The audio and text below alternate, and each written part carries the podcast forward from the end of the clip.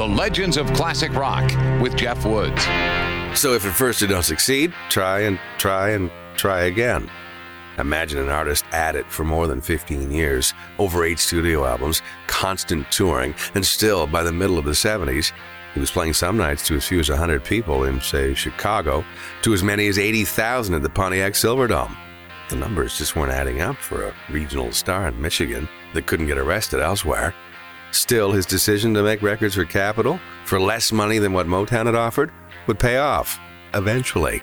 The label never gave up, nor did he, crisscrossing the continent with his Silver Bullet Band as the opening act for the likes of BTO and Thin Lizzy. And the shows that really mattered? The ones in the Motor City venue known as Cobo Hall. Two sellouts, 1975, committed to tape, out in April of 76 as his ninth album for Capitol, and as the setup for his next, Night Moves. The numbers were finally adding up as the five times platinum double live bullet was the game changer for Bob Seger. The Legends of Classic Rock.